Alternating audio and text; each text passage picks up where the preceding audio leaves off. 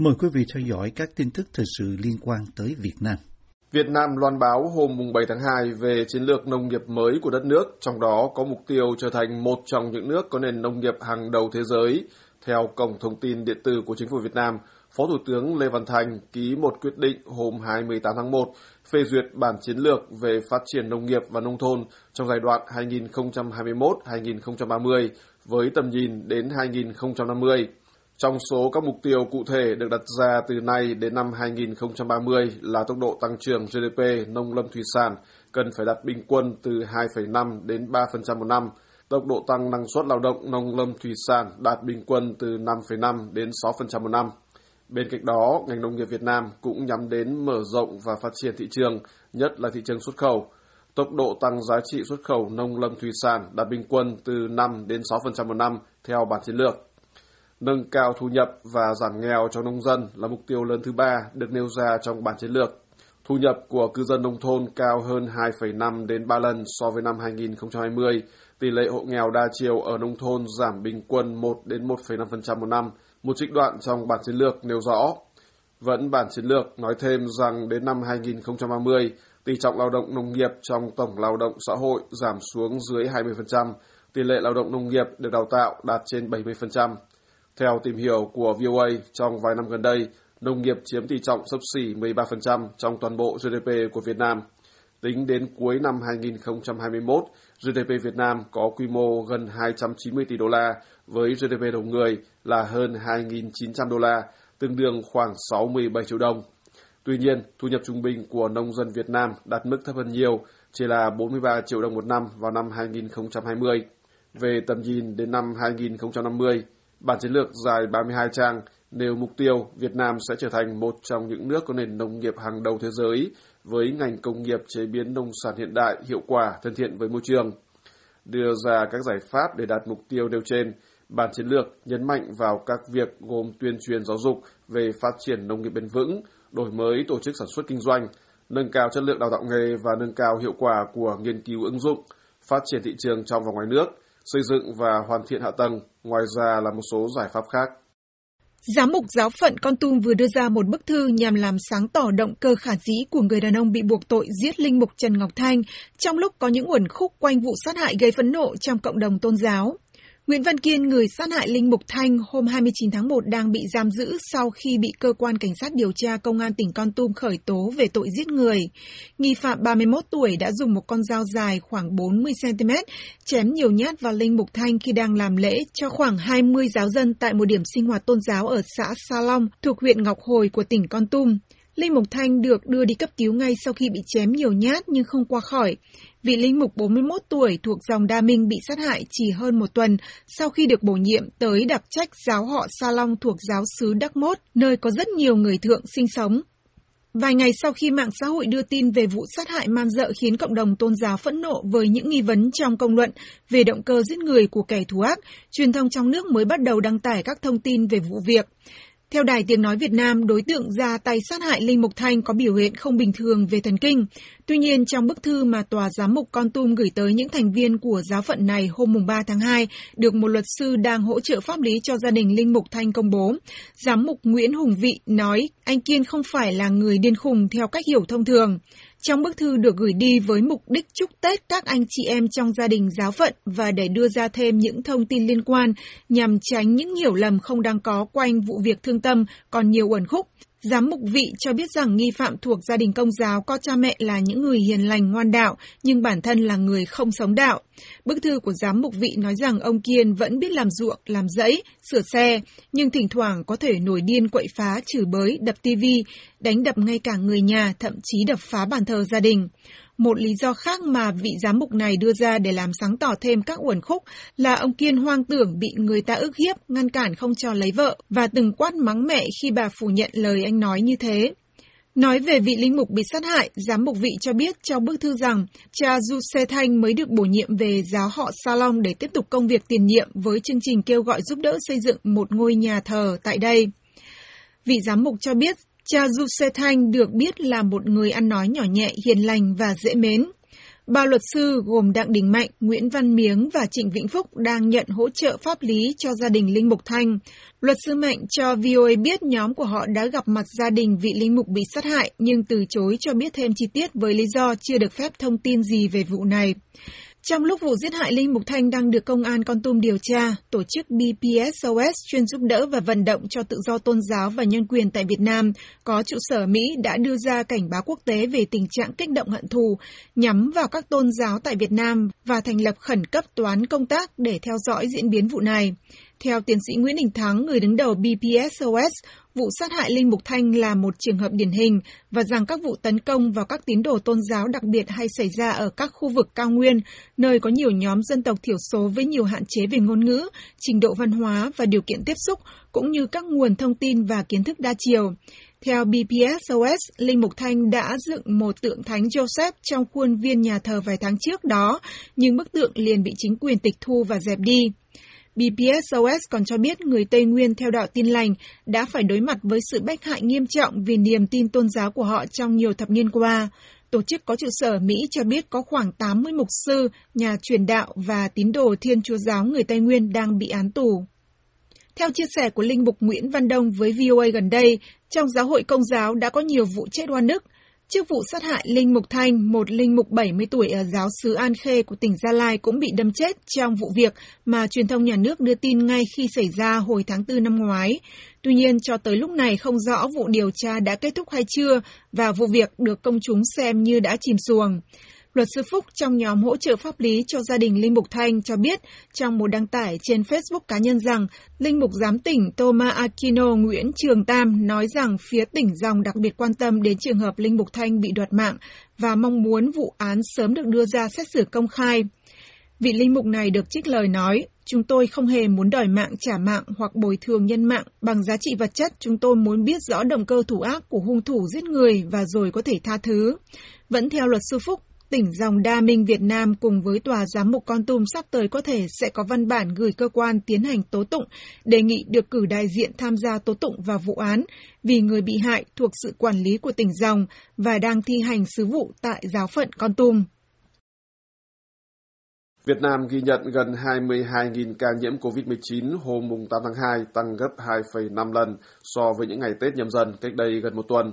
Bản tin của Bộ Y tế cho biết là trong vòng 24 giờ, tính đến 4 giờ chiều ngày 8 tháng 2, 63 tỉnh thành trên cả nước thống kê được 21.909 ca nhiễm mới, trong đó chỉ có 8 ca nhập cảnh. Như vậy, tăng thêm gần 5.100 ca so với ngày hôm trước. Ba nơi có số ca nhiễm nhiều nhất là Hà Nội với hơn 2.900 ca, Nghệ An hơn 1.700 ca và Hải Dương 1.245 ca. Đô thị về dịch do Bộ Y tế công bố cho thấy số ca nhiễm giảm dần từ mức gần 16.000 ca mỗi ngày của hôm 26 tháng 1 xuống mức hơn 8.500 ca một ngày vào mùng 2 và mùng 3 Tết, tức ngày mùng 2 và mùng 3 tháng 2. Sau đó tăng nhanh lên trên 11.500 ca trong những ngày tiếp theo, rồi vọt lên mức gần 22.000 ca hôm mùng 8 tháng 2. Kể từ khi đại dịch nổ ra cách đây hơn 2 năm, số ca tích lũy của Việt Nam là hơn 2 triệu 380 ngàn, đứng thứ 34 trong số 225 quốc gia và vùng lãnh thổ bị ảnh hưởng vì đại dịch. Trong khi đó, số ca tử vong có xu hướng ổn định ở mức trên dưới 100 ca một ngày trong một tuần trở lại đây. Bộ Y tế nói có 97 người thiệt mạng vì COVID-19 trong ngày mùng 8 tháng 2. Trên cả nước đã có 38.521 người qua đời vì virus corona từ đầu đại dịch đến nay, trong đó, thành phố Hồ Chí Minh chiếm nhiều nhất với gần 20.000 người thiệt mạng, chủ yếu trong những tháng cuối hè đầu thu năm ngoái khi tỷ lệ tiêm vaccine ngừa COVID-19 ở Việt Nam còn rất thấp. Hiện nay, tuy Hà Nội luôn đứng đầu cả nước về số ca nhiễm trong nhiều ngày gần đây, nhưng số người tử vong vì dịch ở thủ đô của Việt Nam khá thấp, dường như nhờ vào sự bảo vệ của vaccine.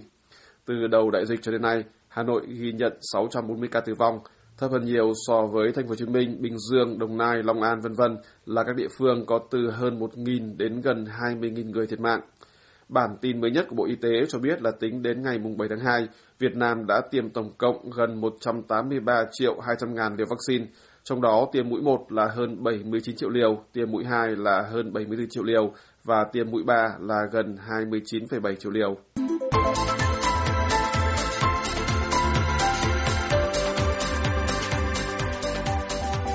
Tiếp theo mời quý vị theo dõi phóng sự người lao động trở lại làm việc tại các khu công nghiệp sau Tết nhưng dịch Covid vẫn hoành hành. Người lao động từ miền Tây Nam Bộ bắt đầu trở lại làm việc ở các khu công nghiệp tại miền Đông, nơi mà vài tháng trước đó họ từng phải tháo chạy lúc vừa nới lỏng đi lại của dịch giả kéo dài. Giờ đã trở lại đời sống thường nhật nên người ta quay về nơi cũ để tiếp tục đời sống công nhân. Ông Nguyễn Mạnh Cường, lao động đến từ Sóc Trăng, kể. 27, 27 về, giờ hôm nay lên, vất vả lắm, kẹt xe quá trời luôn. Hôm nay là người dân đổ lên trên này quá trời đông, kẹt xe dữ dằn lắm. Ở khúc Tiền Giang với lại Long An kẹt xe dữ lắm. Không ít người lao động xa xứ đưa cả gia đình của mình theo cùng, dù biết lương bổng giờ có hạn hẹp so với trước. Ông Lê Văn Hiển, lao động đến từ Bạc Liêu, cho biết. Nó cho tháng 13 với, ờ, với ứng có được không? Được có 2 triệu rưỡi à. Được có 7 triệu mấy về quê à. Về quê chi phí tùm lum hết. Chi phí cho chuyến về quê ăn Tết, rồi các khoản tốn kém tiếp theo của trở lại làm việc vẫn bằng chiếc xe gắn máy cá nhân, thì với người lao động tha hương, đó quả là lắm nỗi niềm truân chuyên trong tiết trời tháng giêng của miền Nam nắng chói chang và cái oi bức của con đường thiên lý xuyên Việt. Ông Nguyễn Mạnh Cường than thở. Từ hôm bữa về rồi hôm nay đi lên là đều bị kẹt xe hết, toàn bộ. Người dân khổ lắm, đi làm công nhân xa xứ khổ lắm. Với lại ngồi xe đau hết cả người mà. Ờ, từ sáng giờ hai chồng ghé, nghỉ lần này nữa, năm lần rồi đó. Năm lần. Không không có đi chịu nổi. Nó đau hết cả mông rồi. Đau ta tê cầm xe này tê tay nó kẹt xe cầm xe tê tay hết. Không chịu nổi. Trong hoàn cảnh đó thì bóng râm chính là bạn đường của dòng người tha hương và ai cũng mong có việc làm ổn định. Ông lê văn hiển bày tỏ nguyện ước. Năm mới luôn lúc nào cũng là mau dịch ờ, nó nhanh chóng trôi qua đi. Không cho anh em người ta làm ăn cho được một chút chứ. Thế thôi về quê không có tiền bậy đâu năm nay về quê bèo lắm Giờ trở lại làm việc sau kỳ nghỉ Tết nhâm dần, tâm trạng chung của người xa xứ lúc này là mong được công việc ổn định để còn ráng làm việc cho tích lũy lại số tiền bạc dành dụm đã thâm thủng hồi thời gian giãn cách một năm khốn khó đã đi qua.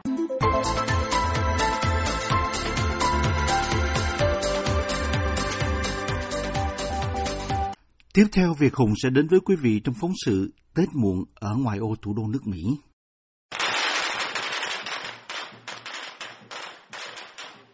Vì ngày Tết âm lịch năm nay rơi vào thứ ba, học sinh không được nghỉ học, nên vào dịp cuối tuần, nhiều chương trình chào đón Tết cổ truyền đã được tổ chức để phục vụ các gia đình sinh sống ở khu vực thủ đô nước Mỹ. Có thể nói đây là những chương trình Tết muộn, nhưng vẫn có rất nhiều gia đình đã cho con trẻ tới tham dự trong bầu không khí vui tươi, đầm ấm và đầy màu sắc. Chị Kay Nguyễn, thành phố Alexandria, bang Virginia nói, Dự Tết với cộng đồng em thấy rất là vui, mọi người rất đông. Rồi chương trình Tết năm nay có vẻ là đặc sắc hơn năm trước tại vì à, mọi người được đã được chích thuốc rồi cũng có thể là gặp gỡ nhau rồi vui hơn năm trước. Còn ông Nguyễn Hữu Thoại, một cư dân tại thành phố Fairfax, bang Virginia thì cho biết. Năm nay thì mọi người sẽ được tới đây chơi thoải mái với lại trưng bày rất là đẹp. Thì có người bạn họ mời tới đây chơi thì không khí rất là vui.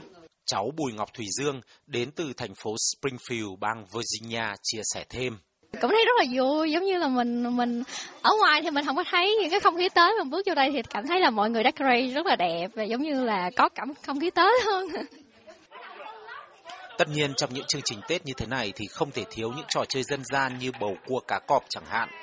Dù đối với các em sinh ra và lớn lên trên đất Mỹ thì những trò chơi dân gian của Việt Nam như vậy là khá lạ lẫm, nhưng sự sôi nổi, rộn ràng đã nhanh chóng thu hút các em tham gia. Bên cạnh đó còn có nhiều trò chơi có thưởng khác, đồng thời cũng không thể thiếu những tấm ảnh kỷ niệm cho cả gia đình và bạn bè trong một không gian Tết rộn ràng như thế này. Anh Phước Nguyễn, câu lạc bộ thiện nguyện Việt American thì nói. Dù rằng là ở bất kỳ nơi nào trên thế giới này, người Việt chúng ta chỉ có một quê hương duy nhất đó là quê hương Việt Nam. Và quê hương Việt Nam trong ngày Tết, đó là cái không khí thiêng liêng nhất mà mọi người phải nghĩ về ngoài đất nước dân tộc còn nghĩ tới ông bà, cha mẹ. Và riêng cái buổi tổ chức Tết này, anh chị em chúng tôi cố gắng dành nhiều thời giờ. Có nhiều người hỏi, quý vị không có thời giờ sao quý vị làm công phu, về tỉ mỉ về chỉ có lên Tết chụp hình vài tấm trong vòng khoảng 15 phút. Bây giờ thưa không phải là chỉ để chụp hình làm cho đẹp để chụp hình không thôi, mà là chúng tôi muốn dạy về cái ý nghĩa văn hóa cho các cháu. Đại dịch Covid tại Mỹ tái bùng phát những tuần trước Tết khiến nhiều hoạt động chào đón năm mới âm lịch của người Việt tại khu vực thủ đô nước Mỹ phải hủy bỏ. Một số sinh hoạt ít ỏi được tiến hành trong sự cẩn trọng của cả ban tổ chức lẫn người tham gia sau thời gian dài giãn cách vì Covid. Dù không có những lễ hội đầu xuân như ở Việt Nam, nhưng thay vào đó thì nhiều hoạt động chào đón năm mới âm lịch của cộng đồng người Việt ở thủ đô Washington như các buổi lễ cầu an, phát lộc đầu năm tại các ngôi chùa sẽ còn tiếp tục được tổ chức cho đến qua rằm tháng riêng.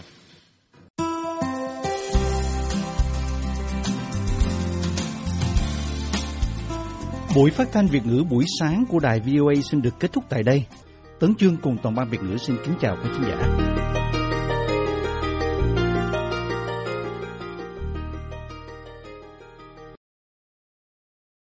This program has come to you from the Voice of America, Washington.